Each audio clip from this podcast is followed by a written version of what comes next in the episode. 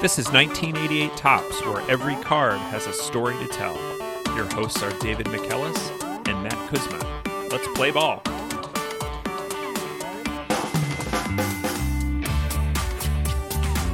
Welcome back to 1988 Topps. David, what's our card for this week? Two cards this week Sean Dunston, card number 695, and the Cubs 1987 Team Leaders card, card number 171. Shawon Dunston, shortstop for the Chicago Cubs. Sean Dunston, looking forward to this one. But first, we have some breaking news, David, that was sent to us by listeners on Twitter and on Facebook about the baseball cards in the wall story. Thank you to at MD Albert 88, Steve Jeltz enthusiast, and Eric R on Facebook for sending us this story about a house in Boise, Idaho.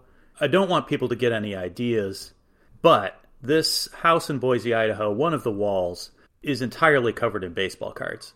In the video, they do show a Jack Lazorko. They show multiple Willie Hernandez cards. And he covered this entire wall, just glued old cards to the wall. And there's a lot of 88 Topps on there. When what must be called a crime against the fine principles of home interior design, the next owners of the home covered the wall of baseball cards with outdoor shingles and then painted them green and that's how they obscured the cards that were underneath. It's it was really hideous. And then what I do love, my favorite part of the video is that uh, the homeowner who's you know ripping off the shingles and hoping to get to the bare bones of the house as they're doing a gut rehab. They realize that hoping there was not mold, and Can you believe that? I was delightfully surprised there was not mold. And uh, I was surprised, shocked, confused. I wasn't sure what I was looking at until we continued to pull down the shingles. And found this wall of fame. Well, it is a wall, just not necessarily of fame. I mean, no offense, Dave Revering, Jack Lazorko, and Dan Schatzeder, but if you need a Tom Niedenfuer, no offense, Jack Lazorko. And I say, sir, do you know who you're talking about? One of the most interesting men in all of 1988 Topps, Jack Lazorko, who'd kick save a comebacker up the middle as fast as you could spit. As you know, my other podcast, Matt's This Old House of Cards, this is a really a technique that's very popular. Any rumpus room, I feel like, should be covered in cards. Any pool hall, and I also have a a very advanced uh, architectural design for a a boudoir featuring Kirk McCaskill. So thank you to listeners for sending us that story. The mailbag is always open on Twitter, but also uh, you can email us at 1988topspodcast at gmail.com.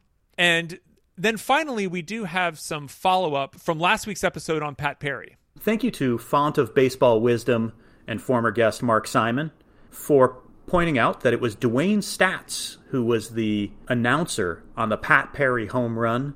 His first at bat at Wrigley Field, Pat Perry hits a home run, and we were trying to figure out it wasn't Steve Stone or Harry Caray, it was current voice of the Rays, Dewayne Staats.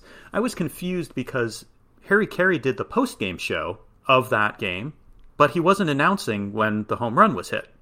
We think that it was due to his 1987 stroke. It's possible that Caray's activities were still limited in 1988 when Pat hit the home run. The timing of this game makes sense. Staats and Caray and Stone were all on hand for the first night game at Wrigley, which was just three days after Pat Perry's home run thanks to Sean Dunston being the subject of this week's episode, we're going to have a lot more opportunities to mess up Cubs stuff today. it's our favorite thing to do, David. So let's go to Sean Dunston. This was suggested by a listener. This was a recommendation from at El Salgado Media on Twitter. He said, I can't believe I didn't ask this before, but can Sean Dunston get the treatment? And he asked this back in August, and then I had a baby and forgot. So sorry about that. sorry about that, Brian. We do get to these suggestions. It sometimes just takes a little while. And the reason why the name came up also is that Sean's daughter, Jasmine, was in the news just this past week, and we will get to that big news a little bit later on. But we also get to talk about two cards this week, so we're always looking to knock out multiple cards. Dunston was a highly touted young player who would become a fan favorite in Chicago, even if he maybe didn't quite live up to the lofty expectations that a number one overall draft selection might have. And we have a SABR bio this week from Thomas Brown Jr. So thank you, Thomas. We will be using your research uh, very well today. And so let's go to the front of 695. It feels like a very classic Little League pose for picture day. Like get down on one knee, hold the bat, look at the camera, and smile, except Sean forgot to smile. That's a scowl. It's a good mustache, though. Dunston had a good mustache in 87 here, and on both of these cards displaying a high quality mustache. He looks very lean in this picture, very high hat. This is definitely a, a spring training shot, or maybe it was taken at the field where Tom Emansky shot his Fred McGriff training videos. we haven't seen a card with a crouch like this, have we? No, no, this is the only one.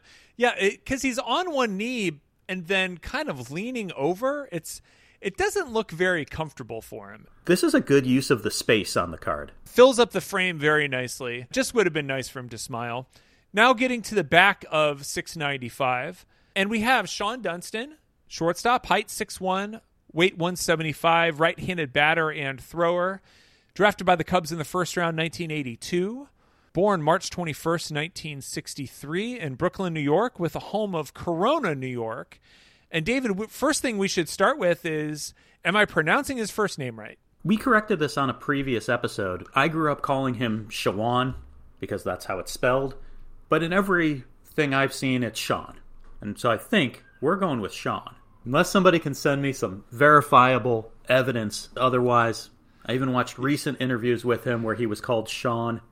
We're going with Sean. Yeah, Harry Caray pronunciations from the 1980s do not count. Dunston was born in Brooklyn, grew up in Brooklyn. We didn't get to talk about Brooklyn on the Lou Whitaker episode because Lou moved away as a baby, but Sean was born there and grew up there.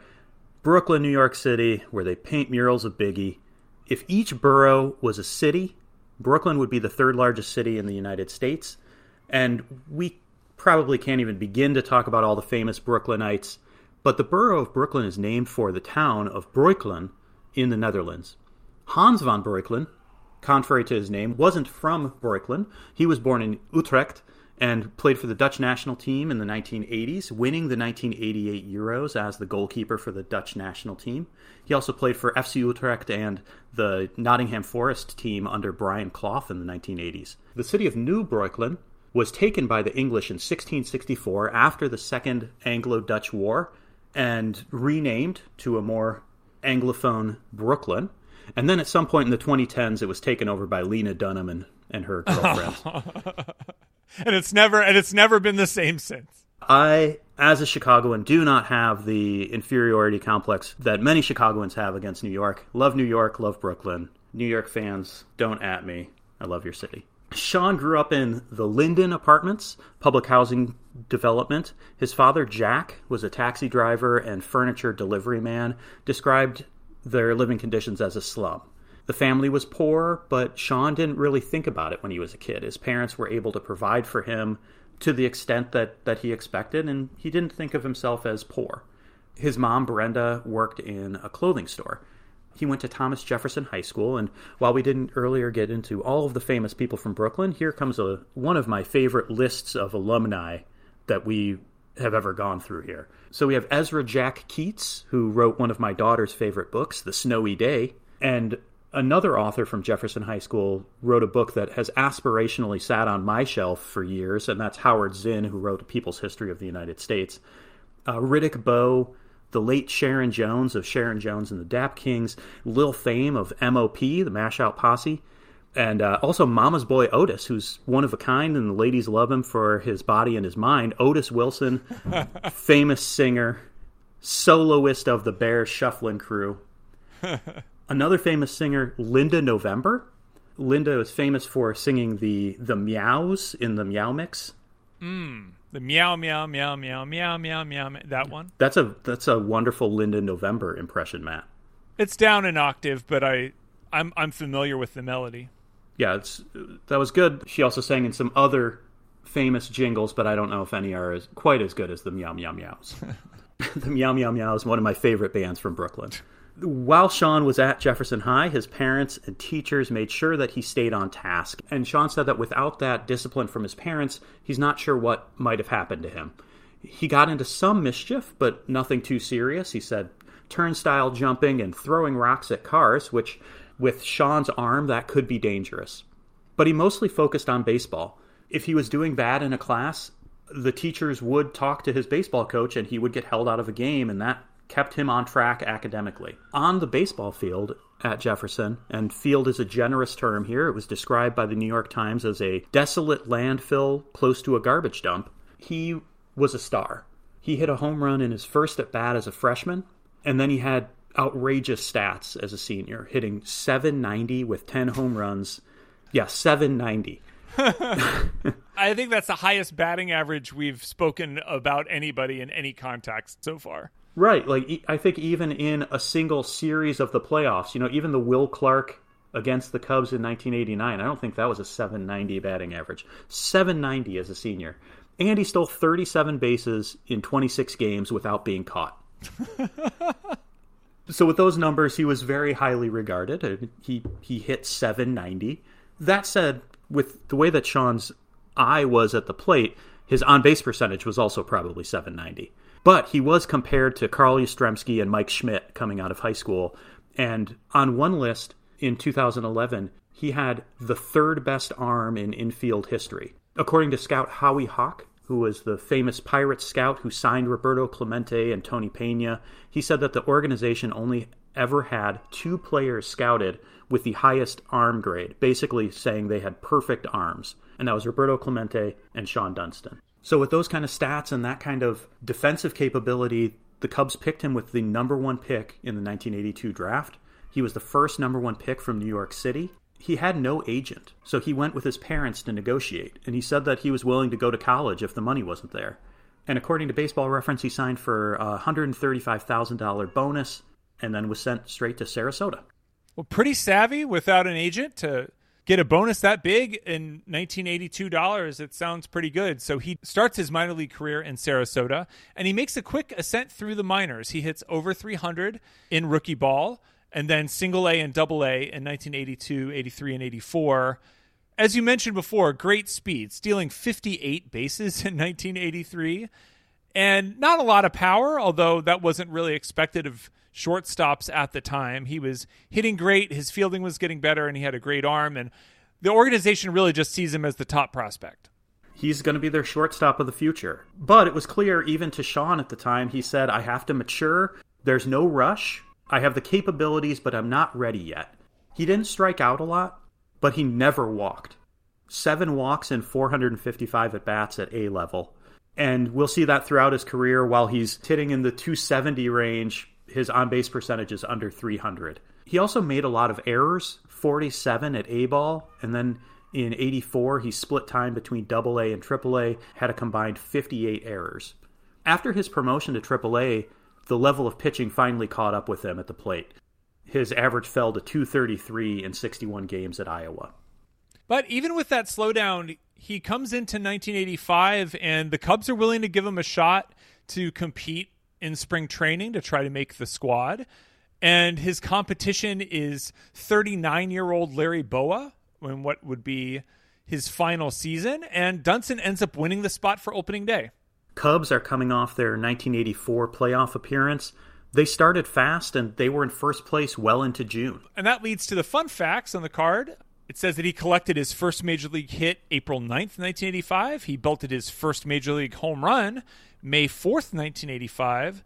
Unfortunately for Sean, he only hit 194 through May 11th and ended up sent back down to AAA. He did have a fun highlight in May, and you know we always love to have a fun announcer, so we can we can go to Harry Caray on the mic for this call. There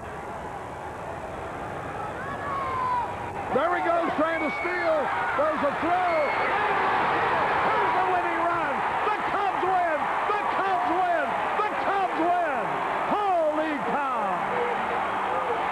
Sean Dunston did it. Look at But Sean Dunston is on second base, attempts to steal third. The catcher makes an error trying to put throw him out at third, and he ends up coming home to win the game. And it really impresses Harry Caray. Yes, and you know you can see the kind of player that Dunston was, hustling, stealing bases, sliding in, just a an exciting player. So aside from a couple of of high points, Sean was hitting only 194 and and was sent back down to AAA shortly after that game-winning steal.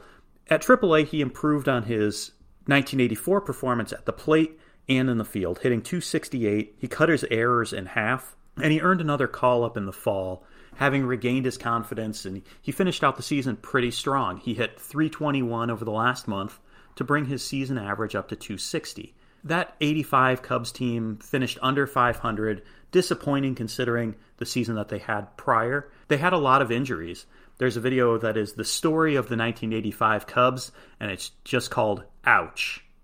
I feel like there there are a number of years in the 1980s, 90s, 2000s, and 2010s you could put in that same category, David. But going into 1986, we can get to the rest of the fun fact, which is that Dunston hit his first five hit major league game on April 19th, 1986. An example of what was a pretty good year for Dunston. He hit 250 with 17 home runs, 37 doubles, and 68 batted in. I don't know that we've seen anywhere else in the series it pointed out that someone had their first five hit game. But that's pretty impressive. He ends up playing 150 games that season, so he is the dedicated starter at short. And at this point, on the defensive side of the ball, he led the majors in errors with 32. But on the positive side, he also led all National League shortstops in putouts and assists. He's making some highlight reel catches and added a little bit of pop to his game. He had 17 home runs, and, and he's slowly becoming a fan favorite. Going into 1987, he knows that he has one thing left to do to really add to his value at the plate. And that was to maybe get on base a little bit more through walks. He was asked about changing his game, maturity level, and he said, I want to get to at least 40 or 50 walks this year. If that's maturing, fine, I'll do it. Uh, he didn't quite get there yet, 10. not, not that many. Only 95 games, though. He had a broken finger, so, you know, expanded out to a whole season's worth of games, and maybe it's more like 18.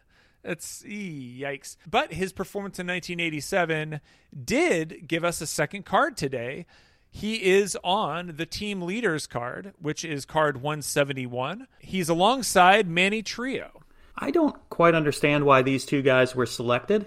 That season, the Cubs finished in last place, but they had the MVP and Andre Dawson. They had Rick Sutcliffe. They had multiple Hall of Famers on this team Sandberg, Lee Smith. And if we look at the back of the card, neither of these guys is on there.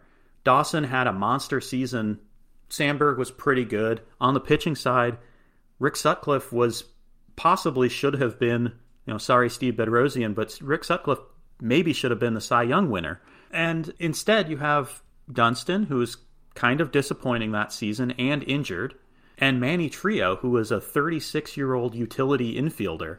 He had a good season, but it's still an odd choice. One commonality here Dunston was known for having that great arm. When Trillo was a Philly, he was an all star gold glove winner and had one of the strongest arms at second base in baseball. But he wasn't even the starting second baseman for the Cubs. That was Sandberg. Maybe this is one of those like the Cardinals team leader card with the past and future, or maybe they just didn't have any good team picks of the other guys.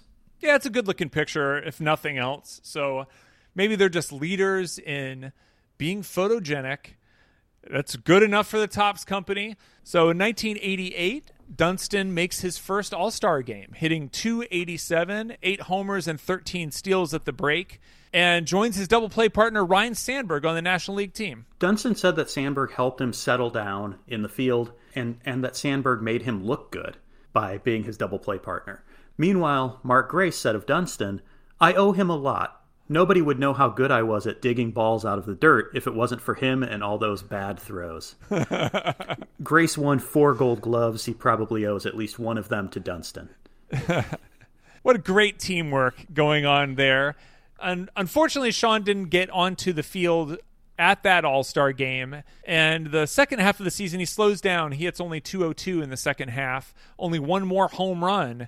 So is a little bit of trouble at the plate. He did finish the season with 30 steals, though that was a, a, high to that point. 1989, as we discussed in the Mark Grace episode, this was a huge year for the Cubs. Of course, their all star shortstop was a big part of that, except he started terribly. Through June 3rd, he's hitting 187. And Rick Sutcliffe joked that the team would present him with a signed baseball when he hit the 200 mark. Luckily for Sean at that time, the Cubs were still in first place regardless of his terrible average at the plate. They would face some competition, but by early August, they took first place and didn't really look back. And then Dunston went on a really good run from June through the end of the season, hitting 313 over that stretch. And he probably had that good run thanks in part to the support of the Cubs faithful and the Shawnometer. Yeah, the Shawnometer is something I really remember. Something that sticks out about Cubs games and watching them on WGN as a kid. It just was the strangest thing to see a live updated board of Sean Dunston's batting average after each at bat. And it was made by a fan by hand, updated with a calculator in game to display Sean's rising batting average. It made its first appearance on June 5th, shortly after he hit the 200 mark when Sean was hitting 203, and it was constantly pointed out by Harry Caray and and added to the fun of those Cubs games at Wrigley and that run to the playoffs and the legend of Shawon Dunston. I'll make an admission here. I thought it existed because Shawon Dunston was good. and because he was going to make a run at a batting title or something. No, it, it existed to encourage him because he wasn't very good. You can get a, but you can get a Shawnometer shirt from Obvious Shirts that shows the final batting average that Sean had for that season. He ended up at 278, but the Shawnometer shirt says 278 and rising. He also ended up with 20 doubles, 6 triples, 19 stolen bases on the season, and the Cubs make the playoffs. As we discussed on the Mark Grace episode, they lost to the Giants in five games, but Sean hit 316 in that series with hits in the last four games. So successful for him in that regard. 1990, the Cubs fall back to earth. They were 10 games out of first place by early June, but Dunston had a pretty good first half. Yeah, much like the Richard Dotson episode, we have a guy who can get a good half of a season, and he had two half two halves of a season in a row here the last half of 89 and the first half of 90, where if you combine those, you have one solid all star season. But Sean hits 282 with 13 home runs, makes his second all star game. This time he got to play, but he went 0 for 2. But then he ended the season only with 17 home runs. So only four in the second half. He, he didn't quite put it together with two excellent halves. 1991, he has another decent season, hitting 260. And after the season, the Cubs sign him to a four year, $12 million contract. People told Sean, you could make more somewhere else. I don't want to make more. I want to stay here. Sean Dunston was pretty loyal to the Cubs. Unfortunately for the Cubs, they spent a lot of that money on a guy who wasn't playing. Dunston had a herniated disc in 1992 that required surgery, it kept him out for all but 25 games in 92 and 93 combined. In the 93 expansion draft, he was left unprotected and he was actually pretty disappointed in this and he felt he had been loyal to the Cubs and that maybe they didn't return that that same loyalty. He said he didn't want to play for them again, but after he wasn't picked in the draft, he came back around and, and ended up playing in 88 games in 1994, though injured. And he played pretty well, hitting 278 with 11 home runs. It took a full workout regimen just to stay on the field. And he said during the game, I'm mostly dead, but my mind has taken over my body. Oh man. That is that is tough to hear. Well, in 1995, he has one of his best offensive seasons, hitting 296. I mean, that's a pretty miraculous comeback. 30 doubles and 14 home runs. But after the season, there was a rumor that the Cubs would move Dunston to third base. But they didn't really talk to him about it. It was just a rumor. When reached, he said that he would do it if asked, but the Cubs never really told him flat out. Instead, they just granted him free agency and didn't re sign him. And so he ends up signing with the Giants, playing 82 games. And then was a free agent at the end of the season in 1996 and comes back to the Cubs. He ended up playing well enough in that return to Wrigley to get some trade interest. And he was traded to the Pirates, who were contending at the time. The players on the Cubs were not really aware of the trade. Dunston called his friend Mark Grace the morning of the trade and told him. And Grace was disappointed. He said Sandberg was going to retire at the end of the season, and it really hit Grace that he was it, the only one left in that long-time infield. And he said Sean is irreplaceable. His charm, his sense of humor, his smile, he's one of the sweetest guys you'll ever meet. A heart of gold. I'll miss him. Which coming from Mark Grace is a that's a high compliment. Dunston then bounces around playing for four more teams in 98, 99 and 2000. He plays for Cleveland, for the Giants again, for the Cardinals and for the Mets. So this career just keeps stretching on a lot further than we thought after given how much pain he had been through. By this point, he's more of a utility guy, playing shortstop a little bit, second base, and outfield, as well as a lot of pinch hitting and pinch running. He got a couple more chances to play in the playoffs for the Mets in 1999 and then the Cardinals in 2000. And finally, prior to the 2001 season, he signs for the Giants again. He's 38, but he ends up playing in 160 games over two seasons in San Francisco and got a chance to appear in the World Series for the first time in 2002. In the series, the Giants are up three games to two, and Dunston hits a home run to put the Giants up two nothing in Game Six. And his nine-year-old son Sean Jr. was an honorary bat boy and met him at home plate after the home run, which was a really nice moment.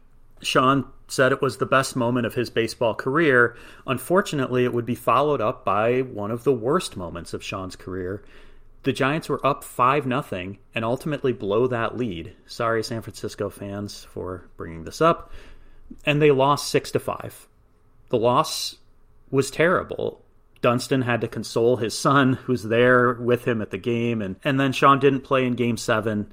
The Giants would lose and Dunston retired. The home run in game 6 was the last hit of his major league career and unfortunately his career ended on on that sad sad note of losing the World Series after being on the precipice.